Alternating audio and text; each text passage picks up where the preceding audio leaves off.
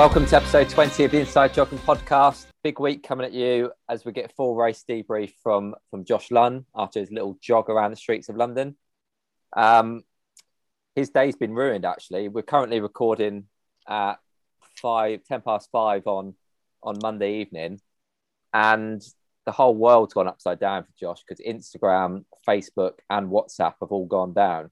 So he's struggling. They've all gone down, have they? Everything's gone down. The world's fantastic. Basically, bloody time. Josh Lunn has run has come 14th at London Marathon, and the world's sort of imploded. Have they all gone down? Seriously? Yeah. Well, that's why I can't get any. We couldn't share the Zoom link. We couldn't. I can't get the listener questions are all sitting on Instagram, and I can't access them. Wow, so, there's some serious hackers going on. Or, or well, maybe they've just come back live. No, it hasn't.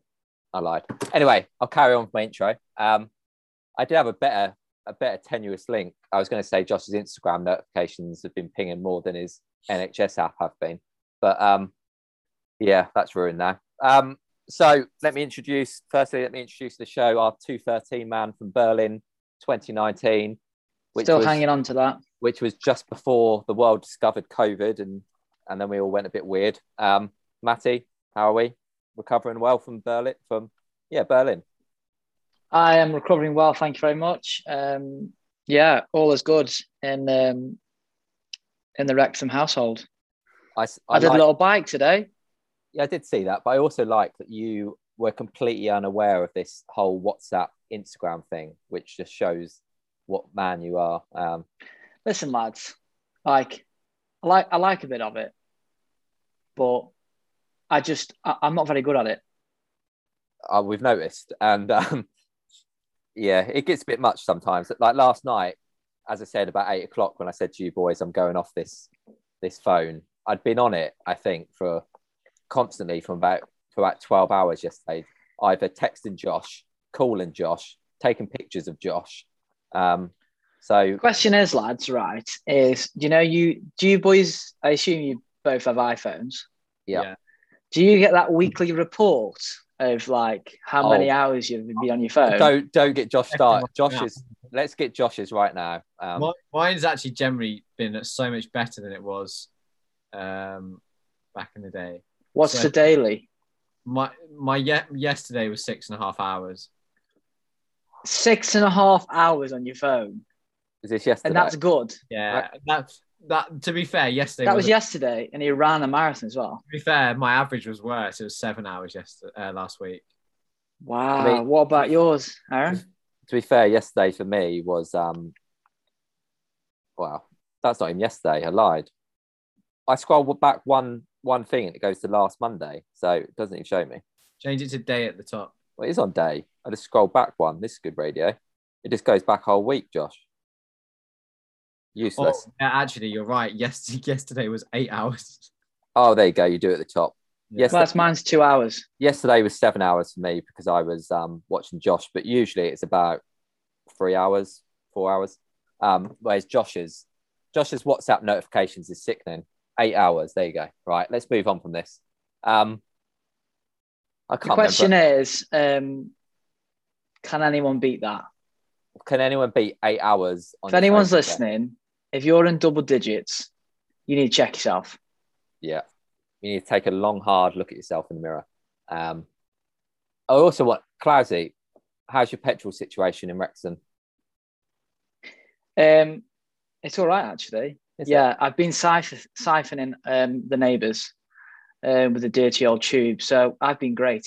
I've had, had a bit of petrol breath, but apart from that, uh, no, it's been okay. Um, no real issues. What I what I generally do is when I fill up my tank, I fill it to the brim, uh, and that generally uh, does me for a few days. I've not been out and about uh, so much recently, so um, I've been all right.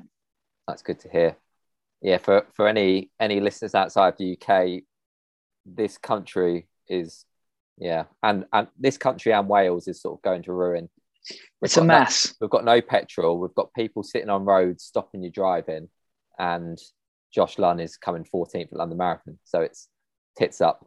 Um, Josh, let's go to the you, Starman, self-proclaimed king of the pod now, as you're the fastest, fastest runner, fastest marathon runner since we started this podcast. How have the stairs been today? Um, I've been down them once, so luckily because we live in a flat, there's a yeah, we don't have to don't have to do it so much. But we have got like a on the landing. There's sort of two mini steps that they've been more of a problem than I thought they were going to be. But it's more uh, getting out of the chair actually. Go on, tell us what it really is. This I told you both this morning. I treated myself to a sit down wee this morning first thing, and I uh, I couldn't get back up, so I had to sort of put my hands on the door frame and uh, pull myself up. It's a low point. It's good. I like that. Um, what about the shower? Have you not having a you having a sit down shower yet? You probably haven't showered, have you? No, I don't think I have. You've have. not showered since yesterday, you dirty git. no, I went. No, I, I uh, yeah, got changed and stuff at the hotel, and I fell asleep on the sofa, and then I woke up and I just went to work. So So just clarify this: you have had a shower since the race. yeah, yeah. Good. Um, get yourself a, little, a nice little bath. Do you like your Epsom salts? I sit. I'd sit down, shower. I think I'd treat myself. Yeah, sit, sit down, sit yourself down the shower, plug the plug hole, and just put some Epsom salts on the tray, shower tray. Yeah. Treat yourself. Yeah, bath hacks from Matt Clares. Um, I mean, usually we go into our training for the weeks right now, but Clarsy, you've probably not done anything, have you? I painted a shed Monday. Okay, you talk us through your week then. Um, well, that that's that was all all the strenuous activity I did for the week was I decided to uh, paint my shed when it's autumn, and I've had the whole summer to do it. Um, but you know what? It's really satisfying because I look look at that shed now every day. I think, God, it, I, do you know when? I don't know about you boys, right? And I, I, I'll, this will take about 20, 30 seconds. Um, but shed paint, it's really hard to find the right color. Um, so I'm sure there's listeners out there who will agree with me on that. But when you get that colour right, oh, it's a good feeling. So that's been my week. What colour did you go for? Um, something I can't remember now, but it was Ronseal. So it's got to be good on it. Yeah, the best. Um, nothing else. No other little ventures. Any other little walks, bike rides? Um, yeah, doing doing little 5k walks in the morning. It's been good. Um, every day, just like to get out in the morning, just to sort of stretch stretch the body, stretch the legs. Is this like half Um, four, half four in the morning? No, I've been having lions, mate. I've been treating myself. Six o'clock, and then um, yeah, I had a few um, few birds on the new bird feeder actually, which has been really exciting. Um, so I thought yeah. that was going elsewhere then. Um, no, so we've got a few new uh, few new birds in. Um, they're feeding well. So yeah, exciting week. Do you know what birds they are? Um, we had a robin, um, which I think is my favourite bird. To be to know. honest, Would you um, feed them? what do you feed them? Yeah. Um, they're sunflower seeds, but they're they've they've been um, deshelled. So yeah, and it, did I tell you it was squirrel proof? I did, didn't I? No. And no large no large birds can land on it because if they land on the little stick, it like closes it, so it's only for small birds. What about the cat? Does that get in and disrupt them? Oh, I've got an update with the cat. Um, so uh, my mother-in-law brought us some plants, um, and they're called scaredy cats. so we put the plants down. So apparently these plants are supposed to um, basically have like this sort of aroma to them to like. You're not poisoning these cats, are you?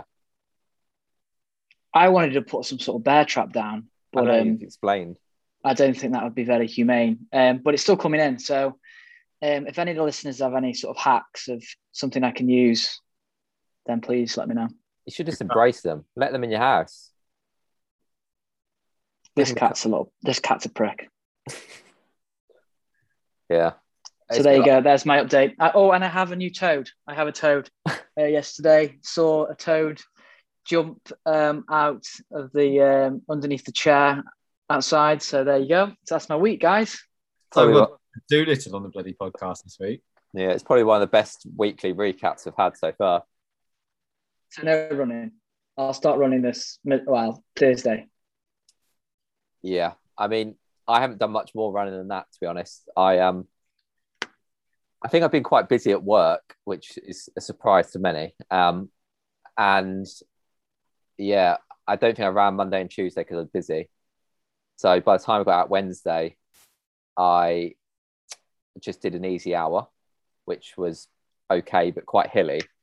Um, that evening, I picked up some paving slabs for the back garden, and I had to go down the road and pick up eight of these paving slabs, and they're quite heavy, like you know patio slabs.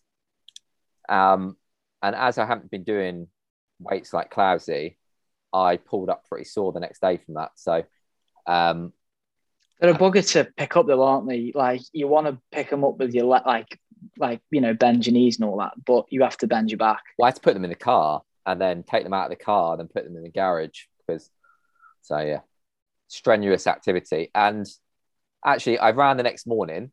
So I, I went out, ran Burghley the next morning. I no, actually, let's go back. So Tuesday, I didn't run because Jenny was at work, and Jenny, for people don't know, is a works in hair and makeup, and usually works in in London or wherever they're filming. And this week, The Crown is filming in Stamford, so she got to work from home basically. So she drove down the the road to Burghley House where they're filming. So she's a makeup artist for The Crown. yeah, TV and film. She's more famous than I. I, I I understand it's TV and film what The Crown is, yeah, good. but she wow she what else does she do? uh, Peaky Blinders.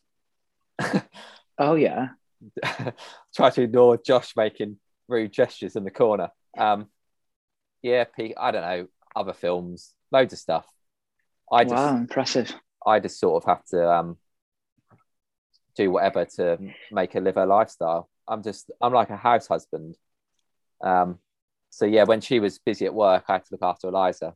I say I looked after Eliza. Actually, her mum came round from about between half seven in the morning till half six. So I don't really have any excuses other than just being lazy. Um, but yeah, so that was that was uh, Tuesday, Wednesday. Um, but on my run on on Thursday, I went through Burghley.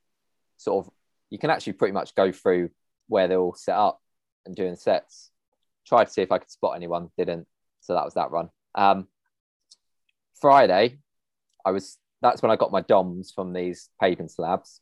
So I started off a run on Friday, got three minutes into it, and just couldn't bothered um, which isn't the best attitude to have. I just wasn't motivated. It was a bit sore. It was getting dark. I was like, nah, I need to go shop. I'll go shopping and have some food. So, so that was uh, that was Friday. Saturday, got out for a little run in the morning. So, what's that? Three three runs for the week. So, twenty ish miles. Pretty terrible. But Sunday, I went down to London with Mike Channing we went to watch Josh, give him some support, give him some abuse.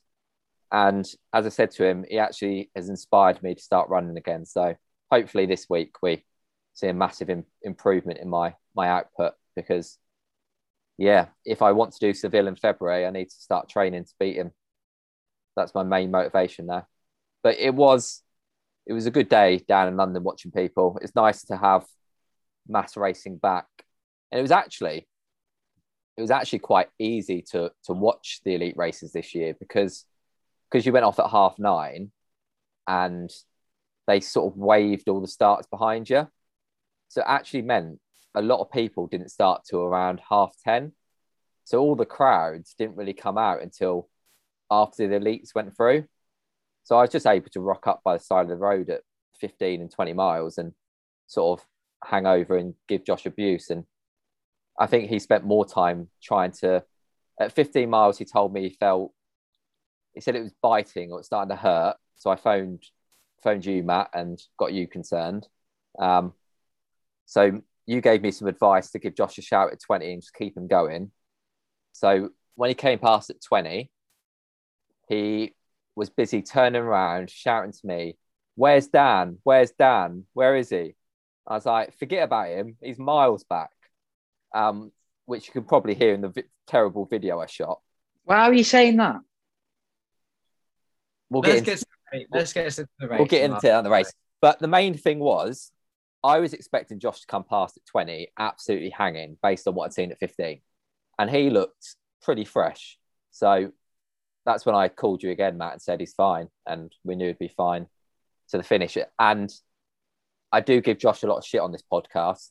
And what I will say is he was, for me, one of the most impressive runs of the day. So um, I do give him credit now and again. And Do I, think- get any credit? Oh, you get credit all the time, mate. I Oh, never, I never knock what you do. Um, you give him some sound advice, and he, um, he just doesn't choose to listen to it half the time. But I think what we've been telling him over the last twelve weeks is some of it does sink in, and um, and yeah, he, um, he was a good old boy yesterday. So that's Thank pretty. you. Well, I, it, it almost is my recap of the week. However, I feel bad because obviously I went down to London to watch to watch Josh. So I left I left here at sort of quarter to eight yesterday morning, Sunday morning. Um, I forgot that Eliza had this little rash on her wrist, and we'd phoned the doctors, and they said they were going to give us a call back at eight o'clock on Sunday morning, and they did that, and she ended up having to go to the hospital, then to A and E to have various checks. So Jenny actually spent the whole the whole day in hospital waiting for these blood tests while I was stood in London watching Josh. So, Josh, if He's in the you if you ever want to know how much I appreciate you, just consider that I left my daughter and my wife in hospital to go watch you on the streets of London. You've got quite a bad re- bad reputation watching me racing after the Great North as well. Jenny's mum. Oh yeah, exactly. So it all it all kick when jo- when Josh run runs well. There's usually like a story going on in my family of somebody somebody like nearly dying or going to hospital. So hopefully next time Josh runs well, my family stays safe. That'd be nice. Um, but at the end, she's actually fine. Um, so it's all good. We are, yeah. Um, she's in full flow of today, and I'm trying to get her to say some bad things about Josh, which I'm going to film later. So, The girl's been the girl's been through the ringer, hasn't she? well, I think we're quite lucky because because we didn't really get out for her first like nine months of her life. She didn't have any illnesses, and now they're all back into the wild and going feral, aren't they? All these kids running around touching each other. They um they pick up all these these illnesses because they've got no immune system. So yeah, she just needs to stop putting her fingers in people's mouths um, or licking people, which is maybe my fault for teaching her it. But yeah, that's She's, enough. oh, hold on, hold on. So you're saying that you lick people I've taught her to lick people. Yeah, I thought it was because you've got that because she's got that from you. Yeah, So I who thought- are you licking? her. Oh. Yeah. Um. oh, Anyway, so other than other than my weirdness, it's um. I haven't done any running like you, so let's move on to the main man and get into full race debrief. So, do you want to kick us off with your final week of training first, Josh? Yeah, let's do it. I've actually got nothing to moan about this week in your training. I don't think so. Should be able to get away with it. Right. So I'm going to add something as well, which I actually didn't tell. I when I when I get there, I didn't tell Matt and Aaron until yesterday before the race. I knew it was going to probably worry them. But um, so Monday, so eight miles in the evening, six fifty threes, nice and easy. Um, I think quite a few people actually wanted me to change the name of this run to the penis run. Um, Oh, it's very Yeah. good. yeah, after um, if you ever want to if you want to go back and look at my Strava, you'll see why it is almost in the perfect shape of a penis. Um, It's, I in- need to see this. it's, it's, it looks a bit like yours.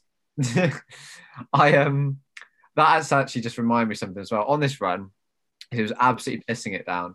Um, and we ran a little bit later as I was waiting for some of the others to finish work. Um, and we're about half a mile from the finish, running down, you know, Matt, on the the lake at um, Roath. I know it too. It's where Yeah. the Cardiff half goes That- round. yeah, that's right. Yeah. So where where you come back on the Cardiff half, I was running a black jacket and black tights, standard Yeah, for your for your evening run. Josh's evening runs, he wears head to toe black with a black hat usually and black gloves. don't don't want people to see me. Um, and Oh, yes, Hold on. So this this looks. I mean, you've got you've got the you've got the the, the main the main bits there, but where where's the rest of it? That's what Josh is maybe you're Josh like. maybe bigger than mine. You just got the one, have you? There's only one. There's only one one testicle there. Well, Okay. he's, we've always known he's not got full balls, haven't we? I'll save them for Sunday. There you go. So yeah, um, so Connor was struggling a little bit with the pace. So I, I realised as I was sort of two stepping him, I said, "Do you want me to slow down a bit?" And uh, as he said yes, I felt a big thud at the back of my head, and I thought he'd hit me on the back of the head and said, "Sort of thanks." I heard him. I said, "What the fuck do you do that for?" And uh, he was like, "What?" And it turns out that someone had actually out of a car thrown an egg at the back of my head and perfectly hit me. No. Oh, I swear to God. Um, yeah, so that actually hurt quite a bit. Um, it was more of the shock of it. And then, so after a minute or so, I was like, fair play. That was actually a very, very good shot. Because I was all, like, like I said, I was all in black. I, I have no idea how they spotted me. Well, look at your hair, mate. Do you have a hat I on? had my hood up. Oh, okay. Yeah, no, I, I was I was quite impressed. So yeah, that pissed me off actually a bit. Um, so yeah, that was Monday night. That's the Cardiff boys for you. It is, yeah, exactly. Yeah, it is. I reckon it was Jake. I reckon it was Jake Smith. I've seen his drive and I don't think it was. Um, so Tuesday morning, just did four miles and some strides, just uh, four by 15 seconds. So I just wanted to keep my legs moving a bit this week. So nothing sort of ridiculous, but Yeah. And talk talk us through your title of that one. Uh, oh, just generally just annoying because the kids are back at school. So no, I've spent the whole summer um, running past the school, and obviously there was nobody there. Then uh, yeah, more recently, now the kids are back at school. They just don't move. They're just always in the way. It's quite annoying. It just pisses me off again. Um, yes, strides after that. And Then in the evening, just four again. Um, six forty sixes, uh, six fifty threes in the morning. Nice and easy. Um, so then Wednesday was just like the last kind of very mini session we did. So did this with the uh, the masher. Um, so just two mile warm up, and then I remember this actually because I was in tights and trackies and Dan was in shorts. Uh, so it is not that hot at all. Did he Um, drop? Did he drop you on this one? No, we ran together. Okay. Um, so we did eight by ninety seconds of sixty second jog. So it was yeah. I mean, it wasn't. It didn't really matter what sort of pace you're running. Um, sort of just yeah, running decent, not pushing it too hard, and then two mile warm down. Um, I think I was uh yeah. Also another sort of thing I probably didn't do the most sensible. I forgot to say actually. Started running in new shoes this week. Different type of shoes. I haven't worn uh, for a few years. Um, but all good. That's a great idea, that isn't it? Well, it, it was because Start doing your yoga, innit? How did your I- yoga go? I, I, don't- yeah, didn't dare do it. Um, I ha- kept having problems with the new Pegasus, and I, I can't get any of the old ones. So I've I had some old Vomeros. I tried them, and it just flared my sort of ankle Achilles area up. So I was like, right, I'll get some structures. If I don't like them, I just won't wear them. But they seem to, yeah, they seem to be good. Quite like them. So gonna stick with them probably for the next block as well. Um, so yeah, so that was the first time I went out in them. I think on uh, on the warm up on uh, Wednesday. Uh, then Thursday went out in the morning, did eight miles just at six forties. uh, I think I actually finished a little bit quicker there because I, again I didn't want to sort of jog too much this week, um, but I didn't, I didn't want to overdo it. So yeah, started at seven twenties, ended at six fifteen. So Yeah, but you you weren't also you weren't like pushing it that hard. no, exactly. It was very it was very progressive. Like as for you know, six fifteen is still a minute a mile slower than marathon pace, for example, isn't it? Yeah, exactly. Yeah, I just wanted to sort of gradually feel like I was moving a bit better. And it's like, i yeah, like I say, I wasn't running that hard as in Tracky Bottom still. Um, and then that was basically all the runs in Cardiff. So then I drove. Oh, one thing I forgot about Thursday. So this this it was somewhat stressful. So I had five Maurten bottles, in uh, we have drink eight drink stations. So Matt kindly sent me some uh, bottles in the post, and I was waiting all afternoon for them, as he said he sent them first class. So I heard the doorbell go, um, and I was like, right, okay, well I can't miss this because I need the bottles. Um, and I was traveling Friday morning. So as I ran downstairs, um, I opened the. Fir- it was basically got two front doors, so I opened the first front door, um, and as I've opened the second one, the weather was really bad in Cardiff on Thursday, um, and I heard It was bad everywhere, wasn't it? I think. yeah, probably I just assumed down everywhere. Yeah. Um, and the yeah, the first door blew behind me, and I realised I had no shoes, no socks, no keys, and no phone on me, which was not ideal. Um, so yeah, so that was a bit of a panic. So I didn't really know what to do, to be honest. So I walked to the high street in the rain, barefoot. Um, managed to go into the DIY store. A nice lady gave me a wallpaper scraper to try and pop the lock open with. Um, so yeah, as I walked back, there was no real joy there. Um, she also I me- just can't believe you went in there, right? You're like, listen here, love. um, um, I need to break into my house. What's the best tool to use? The first thing Was she not questioning you? Like, hold on here. This lad's got no shoes on. He's walking in here, asking for tools to break what, into what, a house. What were you wearing otherwise, other than no shoes? I was wearing like sweatpants and a long sleeve running t-shirt. That was it. So you basically look like With no shoes? guy. Yeah. No Yeah. shoes, socks. I had no socks. With your hair like that. yeah. And I had Oh. a face mask. Like, firstly, I had to apologise for walking in with no face mask. Do you have to wear face masks in Wales still? Yeah. It's man- Wow. man- Um, so yeah, so she gave me this wallpaper scraper that was absolutely was not cutting it. It was going to bend and snap. So You've obviously How'd got you a, pay for it? she just lent me it. you've got a trustworthy face, obviously. Nah, she. No, you didn't have any money. I No, think pe- I think people feel sorry for them when they see him. She. if you, look you look at him, Honestly. you see this this little five foot five kid walking in your shop. Um, I knew that would annoy him. Um, looking all frail with the hair like that, like no shoes on, going, oh, please, can you help me? Wh- Hold on. So you walked in there, sweatpants, no shoes, long sleeve, sweaty running top, Yeah. blonde highlights, as well. no face mask, put it down. soaked, and you went up to this woman and said, "I've got no money, but I, didn't need to break into a house." anything about money. I just said I've locked myself out. Do you have anything I could use to potentially open the door? She was What? like, And she said, "Oh yeah, have this off you pop, and then bring it back." Is "Bring it? back." Yeah, I said I'll bring it back when I get in. Did you bring it back? Did yeah, straight away actually. So yeah, so this was about quarter to three in the afternoon, and I had a meeting at three o'clock. So that also was on my mind um, because it was likely that I wasn't going to get back in time. So anyway, so after I realised I was like I can't get in, I was I was panicking a bit at that point because my main thought was I just need to get my Alphaflys and then I'll be fine. That's all I needed. Um, and then it occurred to me that we have some builders about four or five doors down doing a conversion on a house. So I walked into the the house. So you can just imagine like a whole they're just redoing the whole house barefoot. Are they proper proper builder types as well? proper like Valley's Welsh builders, yeah. I walked in there and I was like, excuse me, um, please may you help me, please may you help me. I've locked myself out of my house. In your in your English accent. and Excuse me, And- sir. then, to be fair, he did say this, this isn't a burglary, is it?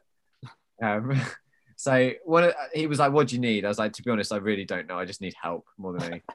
Um, just in, in general, just Help. help me. Um, so one of them came to look at the door, and I think it was like a mortar lock or something. He said, "You're going to really struggle to, to get in here. To be honest, you might need to call a locksmith." I was like, "Oh fuck," um, because I really did not want to pay for that. Um, then he went back and he was he's talking to a couple of the other builders. And they were like, "Oh, you could try a crowbar and sort of try and bend the the door and see if it will pop open." And he was like, "You could do that, but it's probably going to damage it." I was like, "Just do it. I just yeah, I need to get in. Um, we'll worry about that afterwards." So he's got this crowbar. He's bending it behind the door, and he managed to get a screwdriver and pop the lock open. And actually, the door frame and the door are both absolutely fine. So that was a result. So I was only about 15 minutes late for my meeting as well. So any any listeners who want to break into any houses, you've now got some top tips from Josh Lunn. Also, were you, we- were you wearing your nose ring at the time as well? yeah, I never take that out. Yeah. What a mess. Yeah, so not ideal, but and the the worst bit I think about it was as the door shut, the postman went, "Oh, I've left your bottles on the floor." I was like, "Cheers, mate. Thank you very much." Um, So, So- so, on, on this um, marathon Josh Lunn special, we're going to get on some more running after your 20 minute discussion of getting into your house. So let's get back to some running. Yeah, so Friday morning, drove with uh, Dan to the hotel, um, which was in Windsor. Very nice hotel. Not not ideal for running around, to be honest, but um, it's nice nonetheless. How So- was it? Was it same same rooms as last year? Yeah, pretty much nothing. Not that much was different, to be honest. I think there was other people in the hotel in the other, the sort of nicer part, but um, yeah, that was pretty much the only difference. Um, yeah, had to have COVID tests uh, again every day, um, which is a bit of pain again. So yeah, by the time we got there, I think uh, we got there probably around lunchtime. We didn't actually get running because uh, we we had lunch and then um, we went for a run about twenty past three. So I went with Ross as well. Um, we just did six miles and then some strides. Dan's got, Dan's got a lovely picture of that run on his Strava. Um, yeah, Josh Green special that one. There's you in. I mean, you've got your socks over your tights. Um, interesting. Yeah, And Nash is wearing a t-shirt and flappies, yeah. and then Ross Standard Nasher. Ross, Ross looks like he's did. been through 50 rounds of Mike Tyson and wearing full massive coat and trackies. It's funny because that's the, that was the best I saw him all weekend. What? Which one? Both of them. No, well, well, yeah, um, yeah. So that was all the running done on Saturday, and then sorry Friday. Then Saturday, um, a few of us went out. So I think who did we have there? We we got some. Uh, it's good picture time actually. So Jake, Phil, Ross, Dan, and I um, did. I think did 20, 24 minutes of running, and then half a mile of stride. So that was I think it was five by fifteen seconds or so. I, what I will say is both you and Phil have done 24 minutes of running on one activity. Oh dear, Klaus has found some backgrounds, by the way. um, but then you've separated out your strides from a two and a half mile run. Uh, I think we've stopped to be fair to get our shoes. Oh, you put on your alphas, did you? Yeah. Yeah. Why do you need to do that? Put on the alphas or change the activity. Change, uh, change shoes. I just wanted You're to. in, a, you're in a marathon. yeah, but I was running a ma- marathon in my Alphafly. It's not my structures. Yeah, no, but why? I don't get why you run. You're not running an 800 meters, are you? Next day. Don't need to be like proper fast, do you? No, no, it's more for just making sure that, that everything was okay. To be honest. So that was Saturday, and then Sunday, obviously the marathon. So um, a few people were asking how so what what warm up to do. Um, so I did just under 13 minutes, and it wasn't that specific. It was basically three laps of the warm up area. Um, so yeah, did that with Josh, seven tens. So it's like 1.75 miles. Um, then did some drills, did some strides.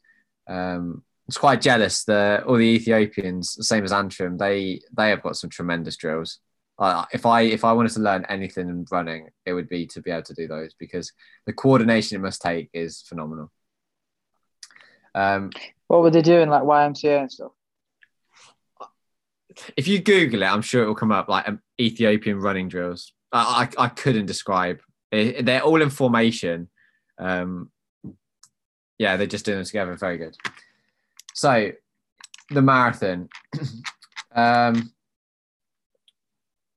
coming into it, I knew there was a pace group at 67.15. And I knew Adam Clark and Emile Cairess were pacing that. And Clarkey was uh, sort of getting me to wind Matt, Matt up for the last two days before, sort of saying, uh, yeah, let's get money in the bank. Because I knew it was probably a bit quick. Um, and it, it was a bit of a risk. So, was I'm in an ahhing with that really.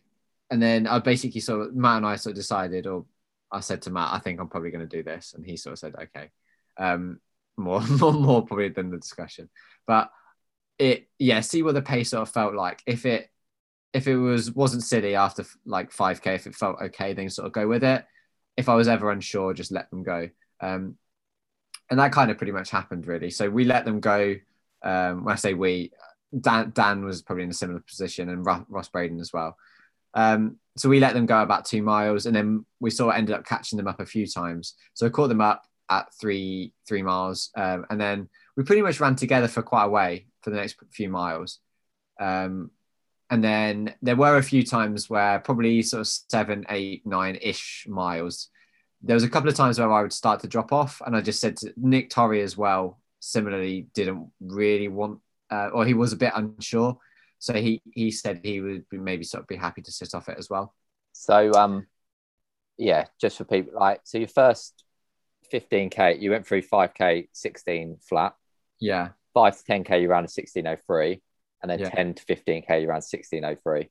So same same splits for the first 15k. So you're on sort of three three 12, 313k pace, which is what 215 low. Um, yeah, maybe two fifteen low, maybe two fourteen high, something like that. I well, I think from 15 to 20, you ran a 1556. So that's when you went into the 214 high. Oh, okay, and that was that was probably when it started to pick up a bit. I think that's when I decided actually I'm just going to let them go. Um, there's a few. That's my question. So between 20k and half, your split was is it really slow? yeah, it was 343, so 324 per kilometer. Nick's fault because I didn't want to drop him, but I was sort of basically waiting for him on the t- the bridge, and I thought he was about to drop out. I said this to him after the race. I said, "What are we doing on Tower Bridge?" He said, "Oh, I just felt terrible up the hill." I said, "Well, I, did, I didn't want to run on my own, so I sort of just waited for him, really, um, and that's why that was slow." Yeah. So the first half of the race, did you sort of just feel pretty relaxed or Um, so I, I actually had a, I got went through a bit of a bad patch. Uh, I think after my second drink, I got a bit of a stitch in my left side, and I was like, "Oh, this is not great." Um, but it never really materialized. So I could feel it for a bit. I tried to push it out, and it actually never got any worse, and then sort of disappeared. So that was okay. Um, I, I realized we were going quicker than I probably wanted to be, but I had sort of committed, and I, I said to Matt, if I commit to a faster pace, I know it's going to be a bit grim at the finish, but that's sort of a decision I'm making. Um, so sort of got to stick with it really. Then but your drinks you got all your drinks in the first half yeah, uh, yeah, I know. I, I had every drink throughout the way. Um, the only the only dodgy bit with my drinks is I think I hadn't cleaned two or three of my bottles properly, and I don't know if it was the lid that was moldy or something was moldy, but it made me feel more sick than anything because it basically just tasted like I was drinking moldy drain water.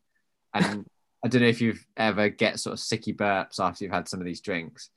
All I was getting was sort of sicky drain water burp. i mean to be honest i don't tend to drink out of a moldy bottle so I'm Hey, they right. were my balls because I, I ran mine through the dishwasher. So Oh yeah, no, I, I have no doubt they were mine. Uh, yeah. Um, so that that's definitely if I've learned one thing from the weekend is clean your bottles. Um, so so you go through half over tower Yeah. bridge yeah, um, so it's over Tower Bridge. you get excited over there Um, not so much. I saw Dan Jarvis. That was a that was a nice sight. Um, but yeah, it was it was quite nice because there wasn't that many of it. It was literally just Nick and I, and we were sort of about twenty seconds off the group still. And then behind us, I don't think there was that many people. So it there was a it was quite a good atmosphere to be honest. Um, and then I remember turning to Nick at halfway, and I said to him, "How do your legs feel?" Um, and I was just really praying that he didn't say, "I feel great," because because I say he and he said, "Yeah, I don't feel great." I say, "Good," because I feel very tired. Um, and at at that moment in time, I really thought there is no way I'm going to break 220. No way on earth. Um, and I just I thought I was going to slow a lot more than I did. did you not um so after you go pretty much through the half map you come off tower you go that downhill a little bit don't you i used to Uh, love that bit as you come off tower bridge you sort of go down a downhill ramp like you you have to go up, up it the other side of the bridge. Oh yeah, on the uh, on the actual bridge. i usually feel great then then sort of turn the corner i'm like oh that was yeah, a bad that idea actually, that actually happened a bit at me uh, to me at three miles because I felt quite lethargic to start, and then that sort of downhill, I was like, okay, feel okay now. Um, and that's kind of what made me think, actually, I'm just going to sort of sit on the back of this group. So you get to you go over Tower Bridge, you get to 15 miles, and you get the the sort of inspiration you're looking for when you go past me. Um, so you turned to me and said something like, mm, you know, I feel terrible. bite, I think. Yeah. starting to bite. So you, I thought at that point because I then phoned Matt, and um, yeah, I thought your race was over. After seeing you there and hearing you say that, I thought you're done. Um, I mean, to be, to be quite honest, so did I. Yeah. Like in, in all seriousness, I really well, I was running with Nick, and I really thought this is really really hard. Um, I knew, and I thought the pace we've gone out at, this is just not going to end well at all. Um, so yeah, so it, it was very different to how London went last year in the sense of obviously I went through a bit slower. But last year, I didn't. I felt great at halfway, and I felt great at 15 miles, and it was only the last sort of 10k that I suffered. This year, I felt I was hurting from halfway. Um, so yeah, it was a long, long sort of 80 minutes. just before we go in the second half, how was the um, how were the conditions in the first half of the race? Um, they weren't terrible. There was a bit where it was quite windy. Um, I'd say breezy. It wasn't windy. Um, yeah, breezy, probably coming. I think it was off Cutty Sark, so that stretch all the way to Tower Bridge, really. Yeah. Uh, and Nick and I had dropped off the group, so what we basically did is took sort of thirty seconds intervals, and we'd sort of spin between who was on the front, and that worked quite well actually.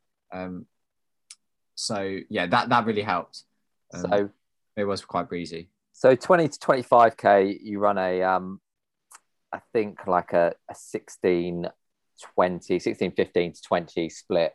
So I was actually on the phone to Matt then because he saw that split come through and thought, actually, he's still going all right. So his message to me to then to you was when I see you at 20, convince you that you're still on for, you know, not convince you, tell you you're still on for a good time and just dig in. So Yeah. you obviously didn't feel too bad to sort of maintain pace for the next sort of 10 kilometers after halfway. I think I think the thing was I my legs just felt very tired. I think it almost lured me in a, into a false sense of, false sense of security that I was just slowing. Um, because I, I actually remember saying to Nick, "We've not slowed that much," um, and yeah, so yeah, it was just purely fatigue, really, more than anything. But that's why I said to you when you when you I saw you at twenty miles. Um, I was just mainly worried where Dan was because I thought we'd slowed more than we probably uh, had, and I knew that if we'd gone a bit off a bit quick and Dan caught us in the last few miles, Matt would not let me hear the end of it, um, and that that was my main concern. You're right there. But you, um, so Canary Wharf, obviously between sort of 15 and 20 miles, yeah, It twisty around there. There's some, there's a few little inclines now in Canary Wharf, isn't there? Um, and it was quite. It, it, the wind did pick up there, so it sort of funnels through the buildings. And uh, I turned. I said to Nick because I think he was suffering a little bit with there. I said, "Can you can you take a go on the front?" And he said, "I'm just hanging on." I said, "Fine, let's just just hang on, and we'll start to pick this group up." Because I could see a few dots in front of me that obviously had been spat out the back of the group in front. Um, I couldn't make out really who it was. Um, just before, I think when I saw you, I was just about to catch Dougie Musson. So probably about you Just just, you just caught him. yeah, just after 30k, I couldn't quite tell who they were, but then I knew there was more than one coming back to us. So between um, like 15 and 30k, did no one go past you and you didn't catch anyone? But just you and Nick. No, no one caught me the whole race. Yeah, I didn't. uh, Like basically, well, a few guys caught us at the start, and then from the championship start. Um, but then, yeah, I went back past them. So, um, So, so yeah, so 25 to 30k, you ran another 16, 24, so pretty consistent, like no, no issues. So by the time you came past me at like 20 and a half miles, you were, as we said, worried about the masher, um, which, I mean, I, I really wanted to tell you, like he was, he was minutes behind you at half at 15 miles, um, and obviously struggling because he didn't even hear me shout "mash it up, masher." So um, I, I was pretty disappointed in that. And yeah, so you come past us and you looked really good, like compared because Nick Torrey was obviously hurting. We'd um so just before you, we'd seen the rest of the front Brits, and other than Phil Sesemann, everybody looked. Well, Phil Sesemann and Josh Griffiths, Andy Davies looked okay, but he always looks like he's kind of working as Andy. Um, but everybody else looked in a world of pain. So compared to everyone else, you looked pretty good. And you talked to us. We thought, wow, maybe maybe he's going to beat my PB here. I was worried. Yeah, so I mean, at 20 miles, I was trying to figure out because I, I realized I roughly worked out in my head what we ran for the second 10 miles. I can't actually remember now what it was. Um, but I want to say it was about 40 seconds slower than the first 10 miles. So I was, I, I kind of worked out in my head, what do I need to run to run to sort of 17, to 16? Um, I basically just said sort of 10K from here. And then, yeah. So I, I was trying to roughly work out where I was and Nick, Nick, had dropped off at that point. Um, so I was pretty much just trying to pick the group off in front of me. But the gaps were quite big, so it took a lot to even sort of see the person in front, and then sort of running them down, and then just on to the next one. But as soon as we basically got onto where people are running on the other side, it was just quite breezy, and I think the wind picked up for the men's race. I don't think it was as bad for the women. Uh, it, um, it sort of it it started to pick up pretty much as you went past us at 20. So as the women were probably entering the last, well, depending where they were, sort of three, five K, they probably got they probably got it in that last three to five K, whereas on you guys probably got the last 10K into a pretty stiff wind. And then anybody running slower than 230 really it picked up even more, didn't it? So it yeah. was gusty, I would say. yeah, that was really tough actually because I, was feeling pretty fragile anyway. And from when I saw you, my hip flexor was really starting to fatigue my left side. Um, and that that was the main sort of worry I had. And basically, the top of my glutes, I was like, I, I had no no worries that I was going to cramp because nothing felt like it was. It was just fatigue in my hip flexors and just trying to keep my legs moving. And I could tell my cadence is pretty slow anyway, but um, my cadence was just felt like it was just getting slower and slower and slower. Um, and there was quite a few people I sort of got shout outs on this on that second half. Um, so well, sorry, the last 10k, and I remember seeing somebody at 22 miles, um, and I couldn't even react. I, I remember actually they were sort of taking a video, and I I was struggling to keep my eyes open at that point, and I thought this is just going to be an absolute grind to get back. And then I kind of I don't think I went through a, a, better patch, but I, I kind of sort of sorted myself out for probably a mile or so. Um, but that I would say that was definitely the longest seven or eight k of my life. Yeah. Um, so yeah, I mean, pe- people I caught going back. So I caught Dougie. Um, there was another guy from the championship that I can't remember his name, a Scottish guy. Then uh, I caught Moss, yeah. Elton. Uh, I think it's Will. Is it Wilson, the Scottish guy? Yeah, Kenny Wilson. Maybe. Yeah, Kenny Wilson. Then Jamie Crowe, he cramped up in front of me. I was like, oh, that looks sore. Um, he literally sort of was hopping on one foot. And then I think the last guy I caught was uh, just in the last two corners. I caught Mo Aadan. Um, and I could see with about a K to go, I was like, I, I can see it definitely sort of seeing him. he, he wasn't moving very well. Um, and I knew also with a K to go that my PB was sort of going to be very close. I, I just had literally nothing left. I was trying to go as quick as I could, but yeah, I just had nothing. So you also passed Ross Skelton, who dropped out. Did you did you know he dropped out at that point? I saw he stopped as I as I went past him. To be honest, um, did you wear your watch in the end? Yeah, I did, but I didn't really pay that much attention. I I wasn't really looking at the splits because because there's times on all the miles. Uh, the miles, uh, yeah. I just I didn't even look at it. And you're wearing alphas in the end, were you? Alphaflys. Yeah, well, Alphaflys, yeah. So um, I mean, from the videos, you actually, I mean, to look at the pictures, you look like you're moving pretty well. I mean, if I had knee lift like that at the end of the marathon, I'd be I'd be loving life. Um, I wish I had that. So, form wise, you actually didn't look too bad from the side, but I remember looking behind you and you could see it was starting to, yeah, your hips were sort of. Yeah, my hips a lot. sticking out, I think. Yeah. Um, but so you, you turn the corner onto onto the mall. Can you see? Did you see the clock? I knew, yeah. I, I, I could see it straight from the time, and I was trying to pick it up as best I could. And uh, I saw if you if you watch the BBC coverage, as the results come down from the top ten, you can see um, myself and Mo coming in, and I actually don't look like I'm moving terribly. So I think I must have picked up a bit from that corner, but yeah, I knew I wasn't going to quite get there. Yeah. So so 35 to 40k, you you ran a, a 1709. So yeah, that was tough. Lost about 50 seconds to a minute on your sort of pace before that. And then the It's last a disaster though, is No. it?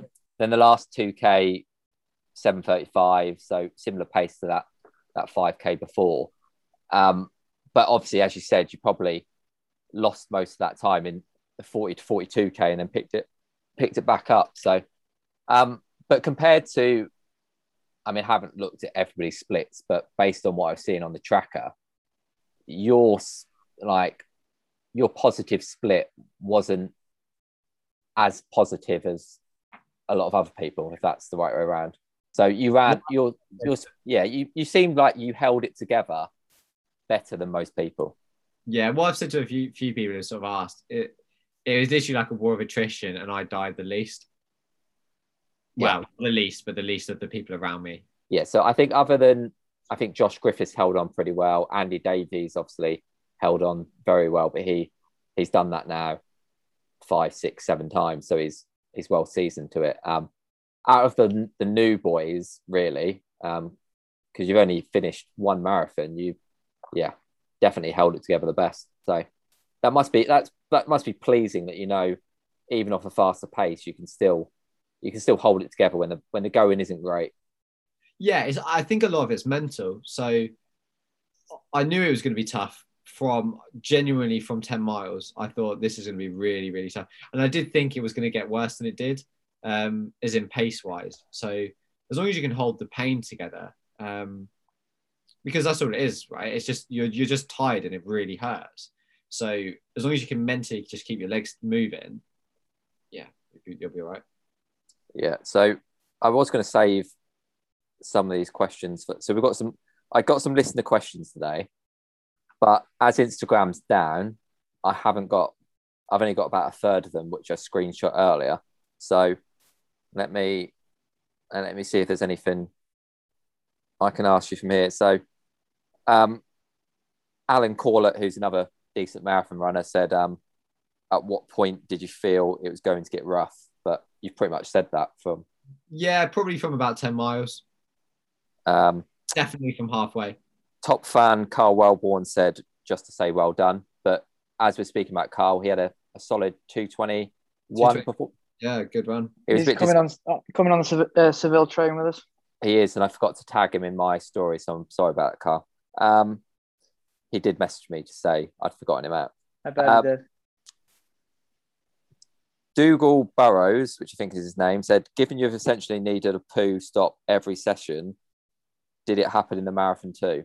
Ah, now this leads me on to the the bit I didn't tell, didn't uh, didn't mention earlier. So I hadn't told Aaron and Matt this, but something that Phil Sesemann and I were trying for the a first. sec. Is Phil Sesemann your best mate there? No, but he mentioned it to me earlier in the week uh, or last week. So is a and my dad actually mentioned it. So uh, basically, trying to sort of cut out fiber the last two and a half days before the race. So in theory, it should mean that you're stuck and, and basically just eat blander foods. So I was effect- effectively just having sort of white rice and either like chicken or fish and no veg. So if I was having like fruit, I was having it in a juice form A fish and a rice cake.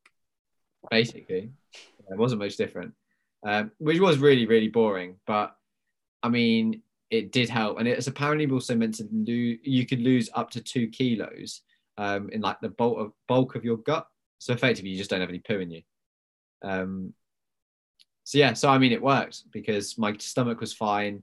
I at no point did I think, oh, my I, I need, need to go to the loo, um, and I managed to have eight drinks. So yeah, the work, the only thing that was dodgy was because I hadn't cleaned them. Yeah, and as I said, I for you, I think that's probably a good idea. I mean, Klaus is on the phone right now, so he can't ask any questions, taking a big business call. But um, he's probably gonna. Oh, he's back. What do you? What do you? Oh, let him get his earphones in. Um, what do you think of Josh's diet, Klausy? Um, yeah, I mean, trying something new. So I agree with that. However, both of them said that there is no detriment of it. Oh, the only thing that won't make any difference is like you just won't get you won't, won't benefit from it. And I agree with it. I think the detriment to it is you could probably, if you're losing up to two kilos, that could be negative in some points. Like Yeah, I you guess. get too weak. Um, because certainly when I've tried like the no carbs sort of diet before a marathon, I have felt absolutely horrific off it. So, um, but you're not doing no carbs, you're doing no fiber, which is makes more sense for your stomach. Anyway, um, So do you think it helped then? yeah, I do. Yeah, I would definitely do it for another race for sure. I mean, I've been around Josh many races, and you do not want to be within 100 meters of him after a race. That's how bad the smell can be. So, anything he can do to improve that is a good thing in my mind. Um, so, we'll look to see that continue, mate. Um, Pete per Barhome, and actually, I got a message from Inside Running Podcast while you're on the start line about this. Said, would plugs in the ears not be more aerodynamic? Oh, I haven't worn I haven't worn plugs in my ears for a long time. So, explain why you've got massive holes in your ears. Talk So- through your emo phase.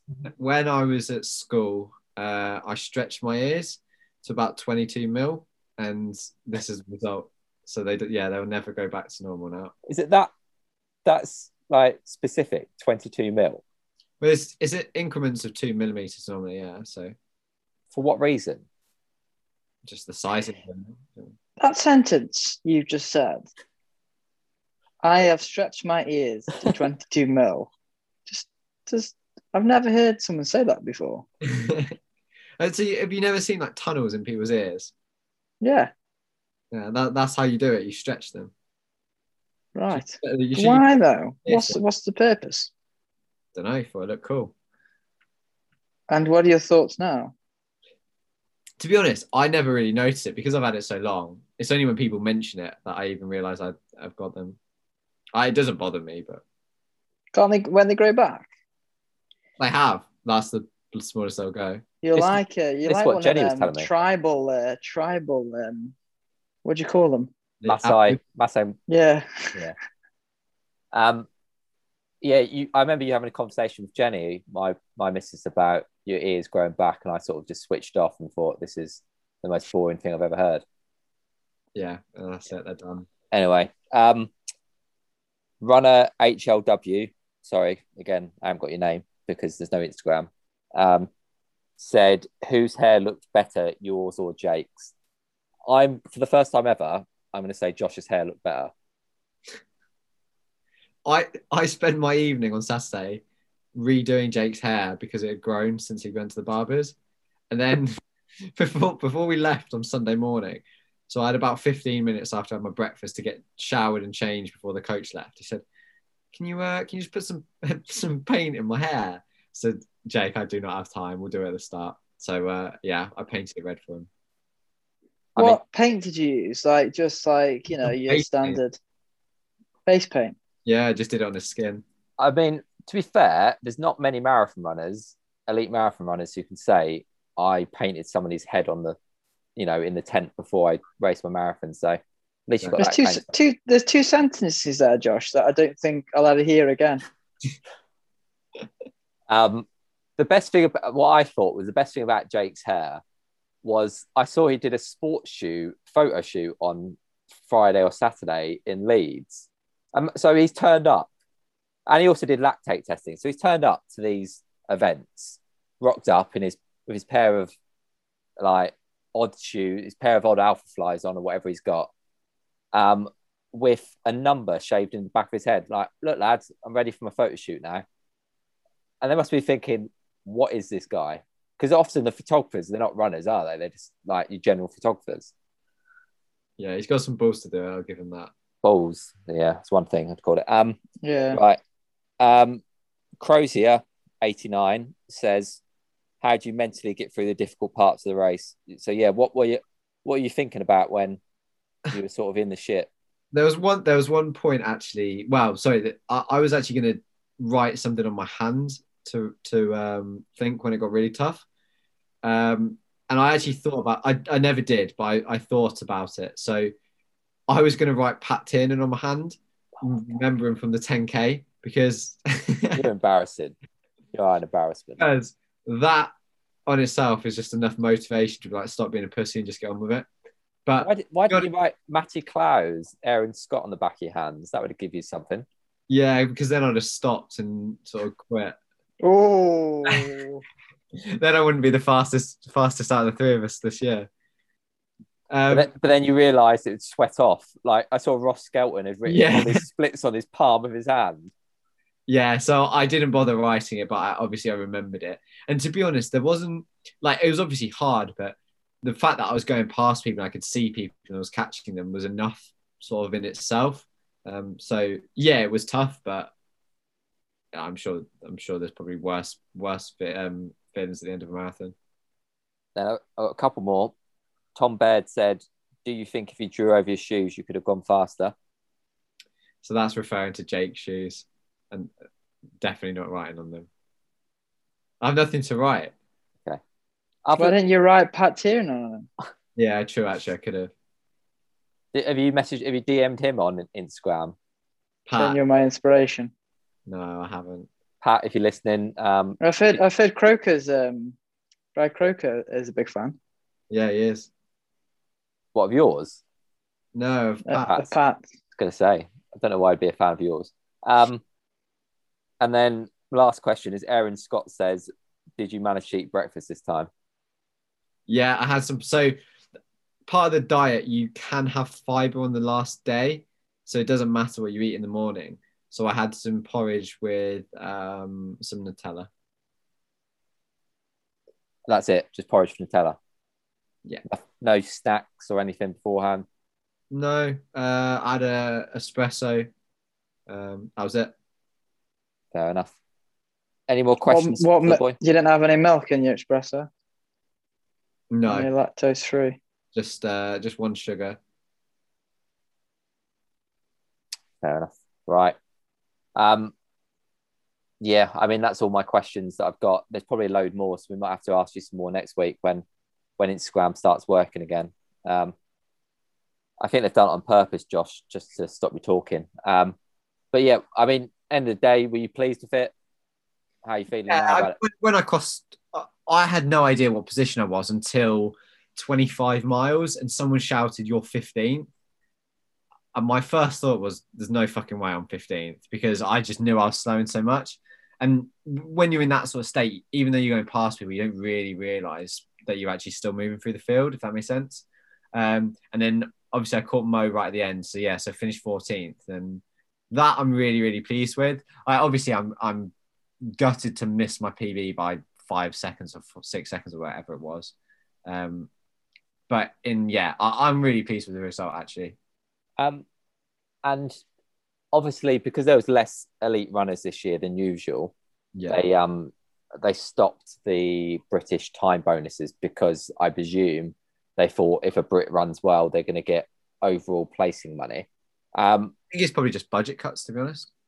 yeah, I thought that, but then I thought, have they had a budget cut because they've surely got the same amount of money in because of the virtual races? So, I mean, for me, I always find it a bit odd. Like, so you've gone out there, run what you've run, 218, rinse yourself, and you've basically come out of it probably at a loss in financial wise because you've not you've not been able to work and you've probably spent money getting there and getting back um, which you yeah you might get back in expenses but um, how does it how does it sit with you that you get no sort of prize money or support or anything from from these big races? Because most people will probably presume that even people at your level are getting some sort of money from a race Yeah, so it was the prize money went down to 12, so that was also quite annoying. Uh, that was about a minute, minute and a bit off prize what, money. what was 12th place Uh, I I'm not 100 percent sure, but I I have a feeling it went up in yeah thousand pound increments, which would have been nice. Um, Matt's found the LinkedIn post. Um, oh we'll discuss that in a minute Yeah. um, I mean, yeah, it. I've never experienced it, so I, I don't run as a job. Um, but it would be nice to sort of get something. I guess this is the this Yeah. point. If anyone wants to uh to sponsor any of us, that's Yeah. nice. give us a shout. I mean, in the same same way, like yeah, none of us we all accept that we're not doing it for a job, but Yeah, I we, probably we are run, you're running you're running you don't want to put yourself down because you're running at a, a very good standard. i mean you've just finished 14th at london marathon. So if you're the 14th best football club in the country you don't expect to come away from something you've been a part of and get no money from it. See what i mean? Like they're Yeah, making money off off you running. So i always think it's a shame that and i don't think people realize that yeah there is a, a real lack of money for for some of these guys out there, and um, it just doesn't, doesn't really help you take it to the next level, does it? Unless you pay your own way. Like I said as well, trainer wise are so expensive now. But I, yeah, I mean, I I've sort of bought probably three or four pairs of flats this, this just this block alone. You're doing a hundred. I I- I'm not the most probably efficient with shoes, and I probably get a, a pair of mileage shoes last me a month if if that. So yeah, that's that's probably the most annoying bit. So this this is our plea. Please help us. We're, we're very very poor little athletes. Um, but yeah, Matt. so Matt's Matt's um just shown me your your LinkedIn posts for the day. Um, Can I just can I just point out it wasn't my post, it was my work. okay, you didn't write it for them. I did not. They asked my permission. How many how many likes that got? Uh, it's, it's got 57. Oh, it's pretty poor. What I will say though, Josh, about an hour. I mean, if London Marathon want to pay you, they should because I saw on Strava, obviously your run linked to all the others you were with, and out of all of you, you've got the most like most kudos on Strava from them. You beat Tony Payne in kudos, which is impressive. So I genuinely, I was going back to screen time. I sat in the car yesterday and uh, it was like a full time job going through Instagram and WhatsApps, uh, which I mean, I love. So I was in my my prime. So thanks for all the messages and stuff because that was you- you- is that what you you do it more for the pictures and videos rather than actual running, don't you? yeah, if anyone's got any pictures, actually, let me know. Here he is. I, I, I, I Josh, need- I've just commented on your LinkedIn Oh gosh. saying inspiring. Also, Josh, one other last little thing. Your watch was remarkable. Twenty six point two zero. Did you, yeah. Well, I was I was running on the blue line. There was one point actually which was quite annoying after Tower Bridge. Other people that ran might notice this. The blue line was actually under the barrier. And I, I mean, I was trying to run as close as possible, but I love when that happens. yeah, Um, right, cool. I think that's your your recap over, mate. Um, but well done, solid, solid effort. Next up, Seville for all of us. So hopefully a big PB on the cards in in Seville when it's a bit less windy and you've got some altitude training in your legs. Hopefully. Um, so shall we? Should we jump to the Strava leaderboard because we'll cover that off quickly before we go into some results. Um, top of the top of the leaderboard, I had his name open a minute ago and I've now gone past it. Is Johan from from Norway. We were having a bit of debate whether Johan is a listener. So to prove you're a listener, Johan, you have to DM us, and when Instagram's back working, DM us. Let us know you are a real listener. But you you hit 144 miles last week, so that's Oh, Johan, come on. pretty solid. Um, but I think he did an ultra in that. Let's have a look. Ultra. yeah, there was a run of sixty Wait a sec. He did a 200k ultra, but DNF'd at 178k. Oh, come on. Injured Finish ankle, it at 80, injured ankle at 80k. Got worse throughout. What for the next 98k, Johan? Fair What play to him. It's a lot of miles. Um, I like Johan. A lot of lot of elevation gain as well. So that looks pretty severe, Johan. I hope you are a real listener because respect for you there. Um, second spot was Connor Dillon. So we're taking the Australian listeners on board now. 135 miles for Connor. Um, no idea what that is in K, mate. So you just have to deal with the miles. Um, and third is is Matt Blunden again, regular listener to the show. Um, he actually messaged me the other week after the show, after we talked about him um, in north of Scotland, um, and he confirmed that the RAF do no work. So nice of him to admit that. There you go. Um, that's the leaderboard. Should we go on to some, well, on to some news? But the main news of the week was London Marathon. Um, Clausy, you watched it on TV, did you? Yep. what did you make of the elite men's race? Do you what do you mean the actual stream or the the race Wow. itself? Talk us through both if you want. Uh, the stream was terrible as usual. Um, the the results, yeah. I mean, I watched the top guys. Um, is it Lima who won? Lemma. That's actually. Lemma. Let, me, let me just say something before you get into that map.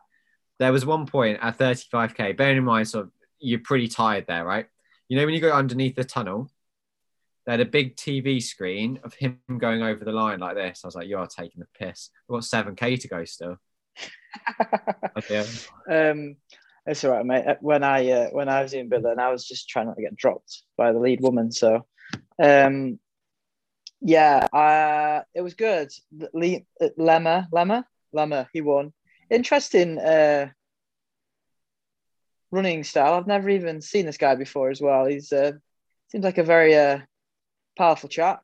Um, so yeah, he he won. Um, and then who was it in second? Was it was it uh, the tall bloke? Wasn't it? Um, I just, I'm, I'm like, I'm, I'll help you out, mate. I was just like, can you try to Help me out because I haven't got the No, results in front of me. Labour took Labour took the win in um 204.01, which is first first major victory, I think. Vincent Kipchumba is the big guy, um, and he is a pretty big guy, isn't he? And he um he ended, he was second again because I think he was second last year in the elite race, um, and he ran a PB of 204.28, and then Ethiopia's Geremew was third in 204.41.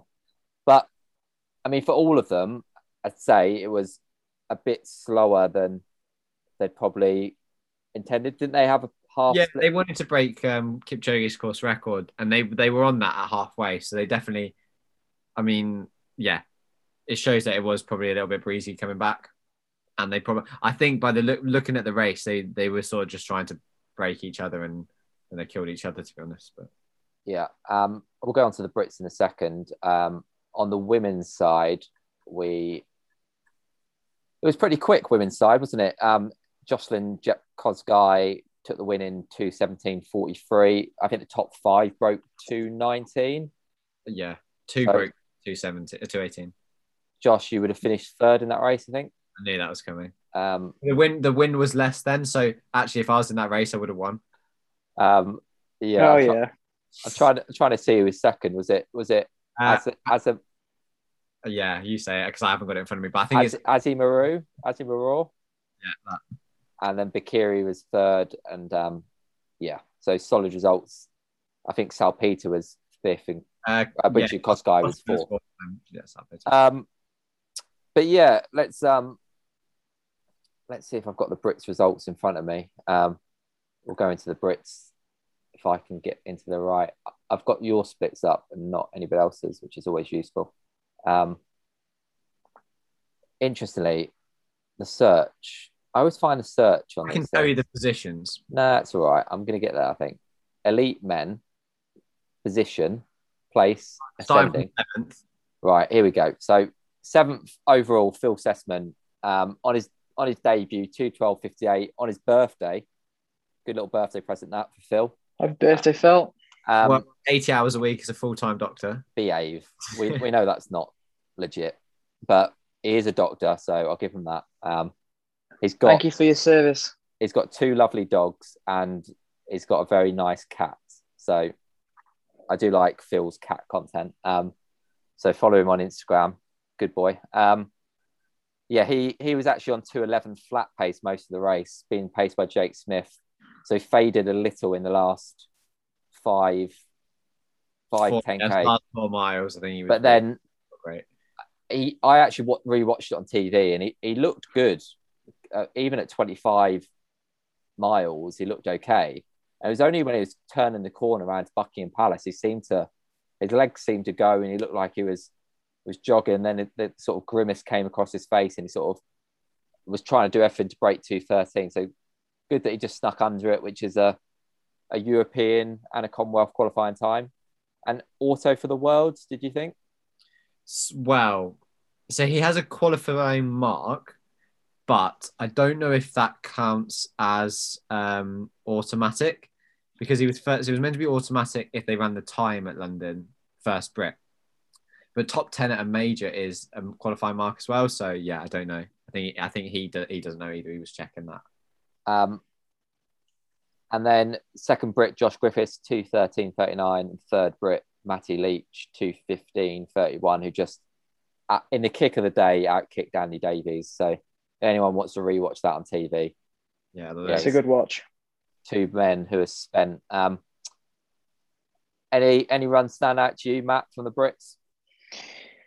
Uh, obviously, Phil's uh, fantastic. I mean, Charlotte Purdue's. I mean, some of the women's side, I haven't Which gone is- into the women's yet. Fantastic. Uh, yeah, Josh Griffiths, Mr. Consistent. Um, he went half hard as well. Fair play to him. Yeah. Um, and Matt So- Leach, great debut. me with group wise. We spoke about it uh, like on the warm up, and yeah, he, he was like, "I'm just going to try and go with a group, and if I can go with it, I will. But if I don't, I'll let him go." So Leachy Yeah. was Leachy was actually his second marathon, wasn't it? Because he did his debut in America last year. Uh, yes, you're right. Yeah. So um, but yeah, solid results. Um, wom- women's wise, Charlie Purdue finished tenth overall in two twenty three twenty six, which was probably the run of the day. Um, and she only lost that last half a minute in the last couple of k when she started to slow a little bit into the wind. Um, I think that go she goes third all time now on the Brits list. Just missed Mara's time. Um, but she pulled away from Sinead Diver just around where I was watching at 15 miles. So very good run from Charlie. Um, sort of shows selectors that she should have gone to the Olympics really. Um, then Rose Harvey was the next Brit home in 229.45 and Sam Harrison third home in 232.22. Um, they faded again a little bit in the last 10k. I think both Sam Harrison and and Rose faded a little bit, but but good runs all round. So good day. Nice to see Elite Marathon back. Um, Matt, I know you need to leave us, so before you before you leave us, and me and Josh will wrap up. Um, anything anything good coming up for you next week? Uh, back running. So I'll have some more interesting uh, uh, activities to share. Any Lindors lined up for this week, or you you got through all those now? Uh, yeah, I've nearly got through most of them, to be fair, which is quite disgusting. But there we go. Good man. Good Well, times. we look forward to your tales of your your runs next week, and interesting to see if any dirty pants come back out on the route. So yeah, yeah, wait. hopefully. cool. All right, mate, guys. we'll let you go. Take it easy. Business business call coming up. Um, See ya.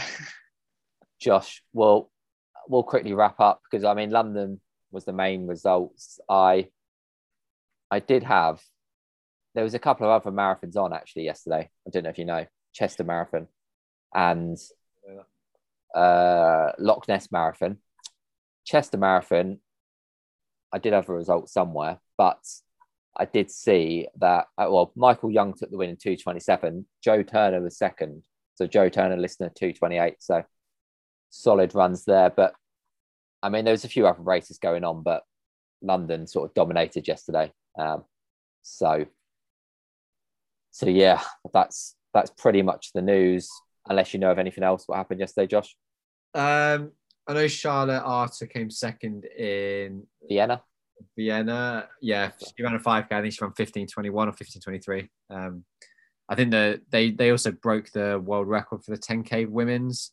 I believe it was 29. Yes, I did. I did have that open actually. Funny.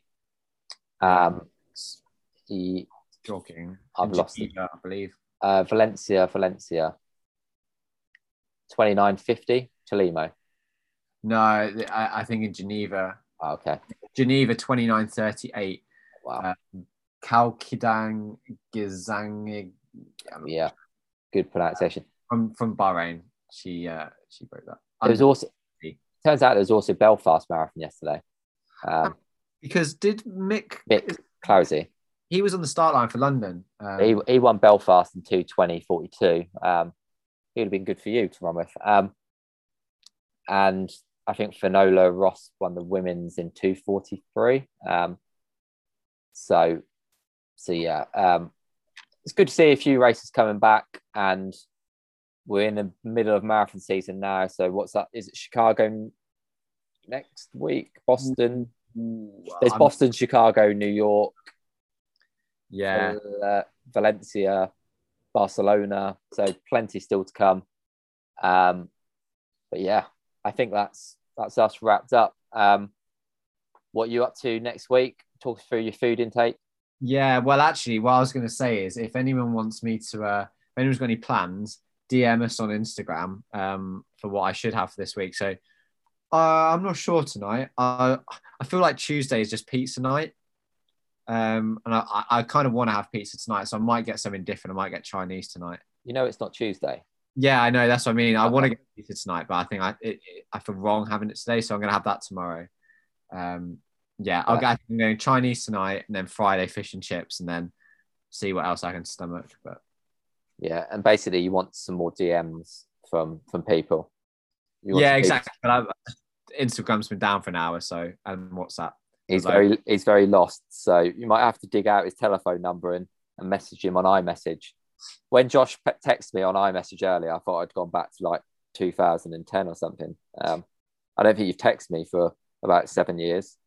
Um, but yeah, I mean, for me, next week, I'm going to get back to some running for definite. We're going to see a 50 plus mile week as I get back into things. 20 weeks to Valencia, uh, 20 weeks to Seville. So few more weeks to get fit yet. And then um, we've got a stag do on on Friday, Saturday in Newcastle for a listener of the show, Phil Martin's stag do, which I'm trying to persuade Josh to come to instead of sitting in his his computer room, getting back the computer out and playing games with his US friends.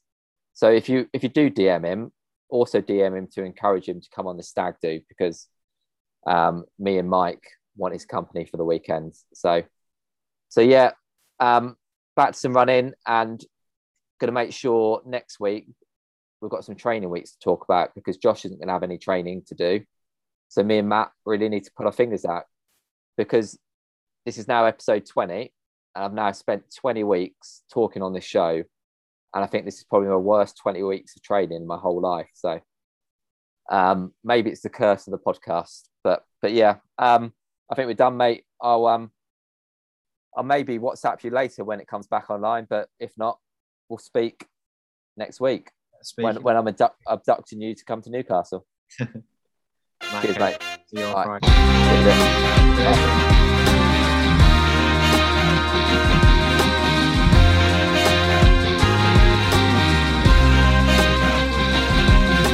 Oh, you never, never, never, never gonna catch me. I'm an outlaw, I'm outstanding the law.